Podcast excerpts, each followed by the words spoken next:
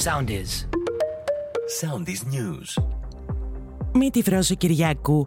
Παράθυρο κυβερνητικής παρέμβασης για το αυξημένο κόστος των ακτοπλοϊκών εισιτηρίων άφησε ο κυβερνητικός εκπρόσωπος κατά την ενημέρωση των πολιτικών συντακτών. Απαντώντας σε σχετική ερώτηση αν η κυβέρνηση εξετάζει μέτρα, καθώς ενώ οι τιμές των καυσίμων έχουν πέσει, το κόστος των εισιτηρίων παραμένει στα ύψη, ο κ. Μαρινάκης είπε: Η κυβέρνηση έχει αποδείξει ότι δεν αφήνει κανένα τέτοιο ζήτημα όπως αυτό που είναι πολύ σημαντικό στην τύχη του, με άμεσες παρεμβάσεις είτε σε αυτές που έγιναν στην ενέργεια και καλύφθηκαν οι αυξήσεις, είτε στην ακρίβεια τροφίμων.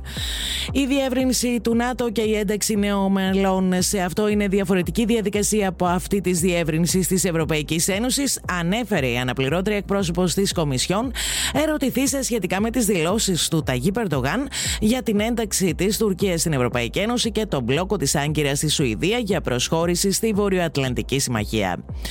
Η αντιμετώπιση της θερμικής καταπώνησης των εργαζομένων εν ώψη του επικείμενου καύσωνα βρέθηκαν στο επίκεντρο ευρείας σύσκεψης που πραγματοποιήθηκε σήμερα από την ηγεσία του Υπουργού Εργασίας. Εν τω μεταξύ, η Εθνική Μετρολογική Υπηρεσία εξέδωσε νωρίτερα έκτακτο δελτίο καιρού, προειδοποιώντας ότι η χώρα αναμένεται να βρεθεί σε κλειό καύσωνα από την Τετάρτη έως τουλάχιστον την ερχόμενη Δευτέρα.